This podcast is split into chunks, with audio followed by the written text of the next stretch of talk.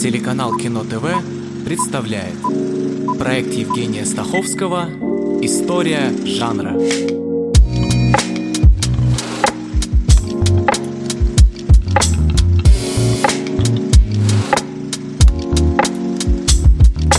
Это 42-я заключительная серия первого сезона истории жанра, и она, как и предыдущая, посвящена фильмам-катастрофам.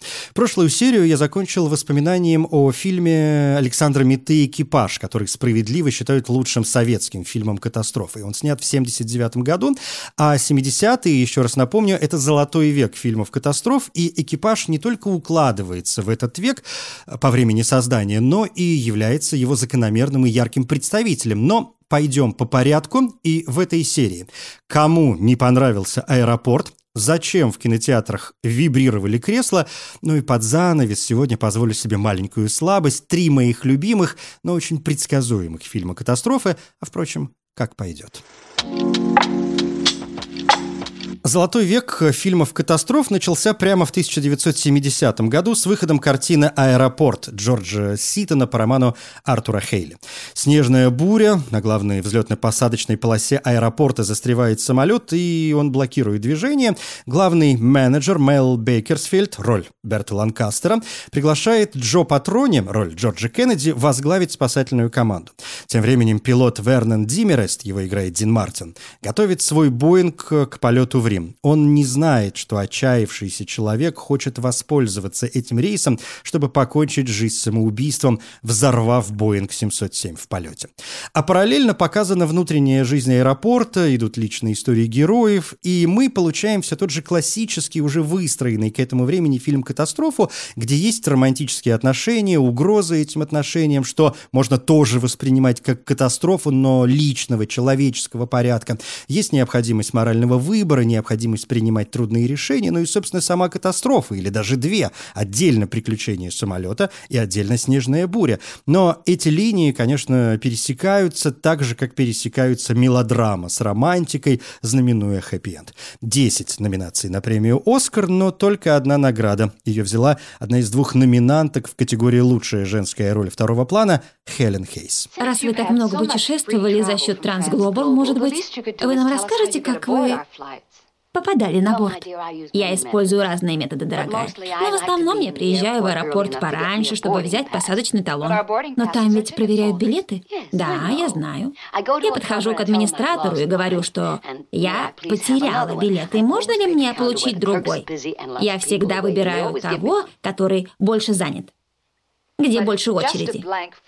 Но это же просто пустой бланк, с ним не пропустят. Я всегда сама заполняю в дамской комнате я уже знаю, что надо писать. Я ношу с собой в сумочке черную ручку, какой пользуются в авиакомпаниях. Успеху публики позволил сделать три продолжения аэропорта, хотя многим критикам фильм не понравился, а исполнитель главной роли Берт Ланкастер назвал картину самым большим мусором из когда-либо созданных, что не помешало ему серьезно заработать. Контракт давал ему 10% прибыли. Тем не менее, Ланкастер заметил, что снялся в этом фильме только в обмен на согласие студии финансировать несколько некоммерческих фильмов, э, в которых он был заинтересован. И действительно, после «Аэропорта» Ланкастер снимался в основном в вестернах и детективах. Впрочем, были и семейный портрет в интерьере Лукино Висконти и «20 век» Бернардо Бертолуччи. Следующим фильмом, катастрофой для актера стал «Перевал Кассандры» Джордж Пан Косматус, 1976 год. На поезде оказывается террорист, переносчик смертельной вирусной болезни, которая может заразить любого. Пока доктор, роль Ричарда Харриса, пытается контролировать случаи заражения, поезд направляется к полуразрушенному мосту. Роскошный актерский состав, помимо Ланкастера и Харриса в картине заняты Софи Лорен, Ава Гарднер, Мартин Шин, Ингрид Тулин, О'Джей Симпсон, а Питер Утул зачем-то отказался. Режиссер Джордж Косматус рассказывал, что обратился к этой теме, потому что сам в детстве пережил вспышку холеры, когда жил в Египте. Он сказал, что эпидемия кажется ему более разрушительной, чем землетрясение, пожар или даже бомба, а рукотворная, созданная эпидемия, какая показана в этом фильме, самая подлая из всех, потому что мы убиваем себя так называемым прогрессом. Мистер Маккензи, расскажите мне о бактерии. Я думал, вы уже поставили диагноз. Да, это легочная чума. Если я права, а это наверняка, ее нельзя вылечить. И если американское правительство тайно хранило эти смертельные бактерии в здании Всемирной организации здравоохранения в нарушении резолюции ООН номер 816, которая строго запрещает разведение бактерий, мы пытались найти способ борьбы с ними. Странно только, что вы выбрали чужую страну для своих экспериментов. Между аэропортом, где речь о самолете, и перевалом Кассандры, где речь о поезде, был снят важный фильм, связанный с кораблем. «Приключения Посейдона» Рональд Ним, 1972 год. Готовый к списанию, совершающий свой последний рейс лайнер терпит бедствие посреди Атлантики. Девять номинаций на «Оскар», две победы, песни и спецэффекты. «Посейдон», конечно, не первый фильм о трагедии на воде, но он возвращает и утверждает вот эту вечную тему о том, как изобретение человека обращаются против человека из-за действия природных сил. Люди при этом собираются в одном месте, закрытом месте, из которого, кажется, совершенно невозможно выбраться. И это не что иное, как вообще символ планеты Земля, на которой мы живем как в закрытом пространстве и которую не можем покинуть. И да, мы пытаемся выбраться в космос, в том числе и потому, что прекрасно понимаем, что ничто не вечно. И тема космических переселений в кино отлично отработана. Все эти миссии на Луну, на Марс, бог знает куда еще. И влияние именно природных элементов, стихий важно как раз потому, что это показывает, как природа – планета являет человеку его место. Вы можете делать что угодно, но по факту тут я решаю, как мы все будем жить. По крайней мере, пока. Пока вы сами себя не уничтожите. У картины есть сиквел «Пленники Посейдона» 79 года, а в 2006 появился ремейк, впрочем, не слишком удачный.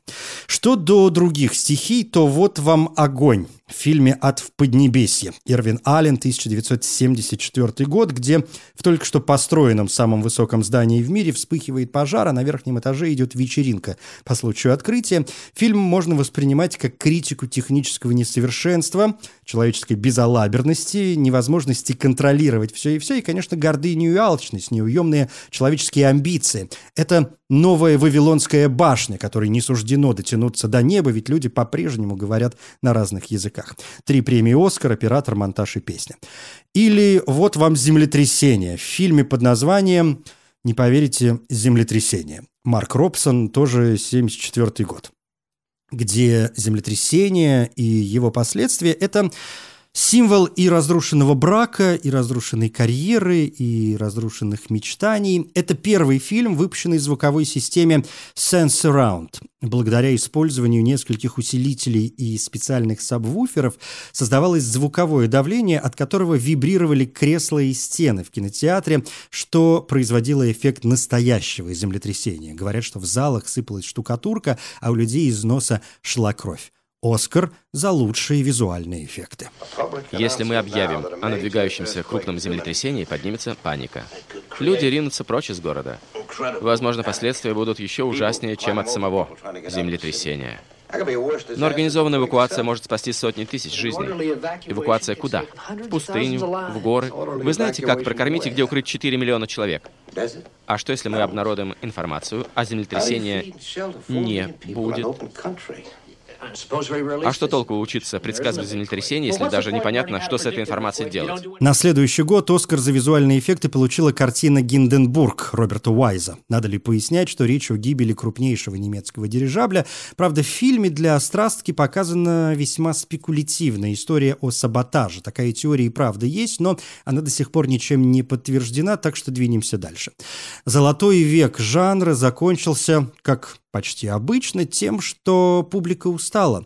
Фильмов стало так много, что оказалось скучно смотреть одни бесконечные разрушения. И в 80-е такие картины почти не снимали.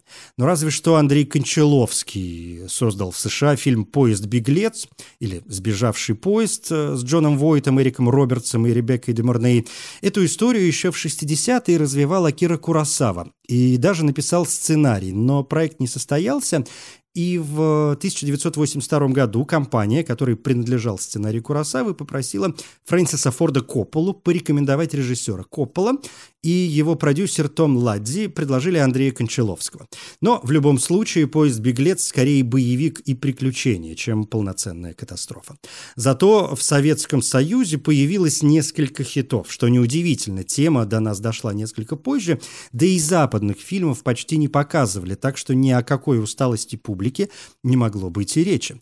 Тот же «Экипаж» появился как попытка заполнить эту лакуну, как ответ на популярность фильмов катастроф во всем мире. А раз мы их не привозим и не показываем, э, давайте делать свой.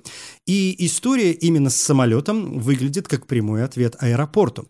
Система в экипаже классическая. Романтические истории, личные и семейные конфликты и катастрофа. Самолет Ту-154 совершает посадку в вымышленном городе, по-видимому, где-то в горном районе Азии. Землетрясение разрушает город и повреждает э, взлетную полосу. Но из города надо не только как-то улететь, но и долететь и приземлиться.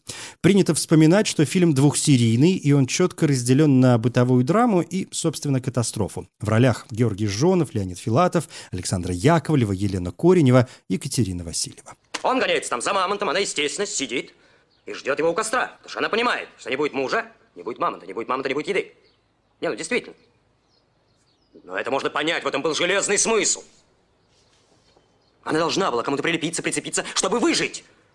Это же естественно. А что теперь? Теперь, когда она... Она кандидат наук, у нее же зарплата такая, что она обеспечена лучше любого мужика. Потому что не пьет. Так нет, она должна вцепиться обеими руками в кого-нибудь, в какое-нибудь ничтожество. Тему экипажа, пусть и не с таким успехом, продолжили картины 1986 года «Точка возврата» Вячеслава Калигаева и «Размах крыльев» Геннадия Глаголева. В первом надо сажать самолет на льдину, и это совсем не конец. А во втором у авиалайнера в полете отказали два двигателя из четырех, и возникает подозрение, что, может, пожара в двигателях и не было, и можно их перезапустить. А вдруг пожар был, а реагенты пожарной системы наполовину уже израсходованы, израсходованы, их может не хватить. Ну, в общем, неприятная ситуация. Но в 80-е, пожалуй, более популярны были фильмы о поездах. «34-й скорый» Андрея Малюкова, 1981 год, основан на реальных событиях. В 1977 году в одном из вагонов поезда, следовавшего из Москвы в Ленинград, произошел пожар. Двери вагона были закрыты, пришлось разбивать окна и через них эвакуировать пассажиров. Три человека тогда погибли. В 1982 году выходит «Остановился поезд» Вадима Абдрашитова по сценарию Александра Миндадзе. Это скорее драма, но тем не менее машинист пытается избежать катастрофы и погибает. Предстоит выяснить обстоятельства происшествия. «Магистраль» Юрия Трегубовича, вышедшая в 1983 году, начинается с аварии, случившейся на железной дороге. Десятки поездов ждут своего часа для отправления, и когда авария устранена, можно восстанавливать движение. Но это оказывается не так-то просто, возникает серьезный риск столкновения. Поезд вне расписания Александра Гришина вышел в 1986 -м. Машинист должен был отогнать в ремонт небольшой состав, но внезапно потерял сознание. Поезд, набирая ход, отправляется в неуправляемое путешествие. В неуправляемом поезде люди. Маршрут, улавливающий тупик, отменяю. 4302 пропустить по главному пути на Беляевку. Князева. Поняла. 432 по главному. Коля, быстрее! Отставить! В поезде люди! Фильм с похожим сюжетом вышел в 2010 году. «Неуправляемый» стал последней работой Тони Скотта, но зато весьма удачной. Поезд, оставшийся без управления, это полбеды, но он везет опасный ядовитый груз и способен уничтожить целый город. Дензел Вашингтон и Крис Пайн играют двух железнодорожников, которые должны остановить поезд, догнав его на другом локомотиве и затормозить после сцепки. Фильм основан на реальной истории, случившейся в Огайо в 2001 году году неуправляемый состав с двумя цистернами химикатов следовал почти два часа, пока его не нагнал и не сцепился с ним другой поезд, который за счет собственных тормозов снизил скорость до 11 миль в час, после чего в головной локомотив на ходу заскочил опытный машинист. Но, говоря о поездах, вообще не могу не вспомнить японский фильм 1975 года «109 идет без остановки» э, Дзюньи Сато. В поезд заложена бомба. Преступники требуют деньги, уверяя, что бомба взорвется, если скорость поезда упадет ниже 80 км в час. Чтобы продемонстрировать, что он настроен серьезно, шантажист установил подобное устройство в товарный поезд, и он, конечно, взрывается. 109 идет без остановки, напрямую повлиял на фильм Яна де Бонта «Скорость» 1994 года, только поезд заменен на автобус, и в главных ролях совершенно прекрасные Киану Ривз, Деннис Хоппер и Сандра Буллок, для которой эта роль вообще стала прорывной. «Скорость» — это не столько фильм-катастрофа, сколько триллер и приключение. Но фильм получил два технических «Оскара» за звук, и почему бы его не вспомнить, тем более, что это позволяет обратиться к 90-м годам, когда случился серебряный век фильмов-катастроф. В «Скорости» местами использована компьютерная графика, и именно новые технологии позволили вывести зрелищность таких фильмов на новый уровень. Появляются и картины о стихийных бедствиях, как, например, «Пик Данте» Роджера Дональдсона и «Столкновение с бездной» Мими Ледер, фильмы о грядущем апокалипсисе и уничтожении всей планеты, вроде «Армагеддона», техногенные катастрофы, «Обратная тяга» Рона Ховарда, «Эпидемии», Собственно, фильм «Эпидемия» Вольфганга Петерсона. В общем, все, что угодно, включая тот же «Новый Титаник» Кэмерона и «День независимости» Роланда Эммериха, который, по совести, научно-фантастический боевик, но и катастрофа. Если прилетают инопланетяне и начинают крушить все подряд, то это как? Называется. «День независимости» стал самым кассовым фильмом 1996 года и вторым самым кассовым фильмом в истории на тот момент после «Парка юрского периода», конечно, получив «Оскар» за лучшие визуальные эффекты. Я читал его мысли. Я знаю, что они хотят сделать. Они как саранча перемещаются с планеты на планету. Это целая цивилизация. Пожрав все природные ресурсы, они летят дальше. Теперь наша очередь. В 21 веке фильмы катастрофы уверенно набирают обороты и с развитием э, технологий становятся только зрелищней. Список рискует быть очень большим, поэтому, ну, давайте три моих любимчика. Впрочем, не сомневаюсь, что эти фильмы вам хорошо известны, да и среди моих любимчиков их э, гораздо больше. Ну, окей, пункт первый – «Кловерфилд», который в русском переводе известен как «Монстро». Фильм, снятый Мэттом Ривзом и продюсером Джей Джей Абрамсом. Это смесь жанров, помимо катастрофы, это ужасы, фильм о монстрах, романтика, плюс жанр «Найденная пленка». Фильм э, представлен как кадры с личной видеокамеры, обнаруженной Министерством обороны США в районе, ранее известном как Центральный парк. «Кловер» — это в переводе не более чем «клевер», и в данном случае производственное название, данное гигантскому монстру в фильме. Пункт 2 «Невозможное». Хуан Антонио Байона, 2012 год. Фильм основан на реальной истории о трагическом опыте испанского врача Марии Белон, роль Наоми Уотс, и ее семьи во время цунами 2004 года в Индийском океане. Замысел режиссера состоял в том, чтобы показать все, что нельзя было увидеть в новостях, и показать и самую человечную, и наиболее приземленную сторону событий. Для воссоздания цунами использовали находящуюся в испанском городе Аликанте самую большую в Европе открытую водную площадку, где есть гигантский резервуар для воды. Фильм был номинирован на 14 премий Гоя, из которых выиграл 5. Пункт третий и еще более предсказуемый 2012 Роланд Эмерих 2009 год. Близится конец света. На основании календаря мая 21 декабря 2012 года произойдет глобальное обновление и либо наступит новая счастливая эра, либо все схлопнется. Нас больше интересует версия, что все схлопнется, и человечество строит спасительные спасательные ковчеги на случай последней всеобщей катастрофы, которая, конечно, случается. Герои должны добраться до ковчегов, куда их никто особо не приглашал. А как отбирали всех этих людей? Как произведение искусства. Мы поручили генетикам создать наилучший генофонд для повторного заселения планеты. Этих людей отобрали генетики? Обладатели зеленых а мне кажется, для них пропусками на борт стали чековые книжки. Верно, доктор Уилсон. Без миллиардов долларов частных инвестиций вся эта операция была бы невозможна. Мы продавали билеты. А все эти рабочие? У них есть пропуска? Что? Жизнь несправедлива? Ты к этому клонишь? Хотите пожертвовать свои пропуска парочки китайских рабочих? Я не буду против. И фильмы о монстрах, и фильмы о выживании, и фильмы об апокалипсисе и постапокалипсисе, как мы выяснили, прекрасно себя чувствуют в связке с катастрофами. И в то же время все это отдельные жанры, которые я не могу обойти стороной, раз уж сегодня не сказал ни слова о новой версии советского фильма «Экипаж» Николая Лебедева 2016 год, и о мистических делах в явлении Найта Шьямалана, и о блестящей гравитации «Мутации» Альфонса Куарона и даже о «Блуждающей земле» китайском фильме Франта Гво, вышедшем в 2019 году, где становится известно, что солнце скоро погаснет, и надо ни много ни мало сдвинуть Землю с места. Но и монстры, и выживание, и апокалипсис, а кроме того фильмы о мафии, ревизионистский вестерн, юридический триллер, боди-хоррор, роуд-муви и много что еще уже во втором сезоне проекта «История жанра». Перерыв будет небольшим, следите за новостями телеканала Кино ТВ. Я Евгений Стаховский. Спасибо.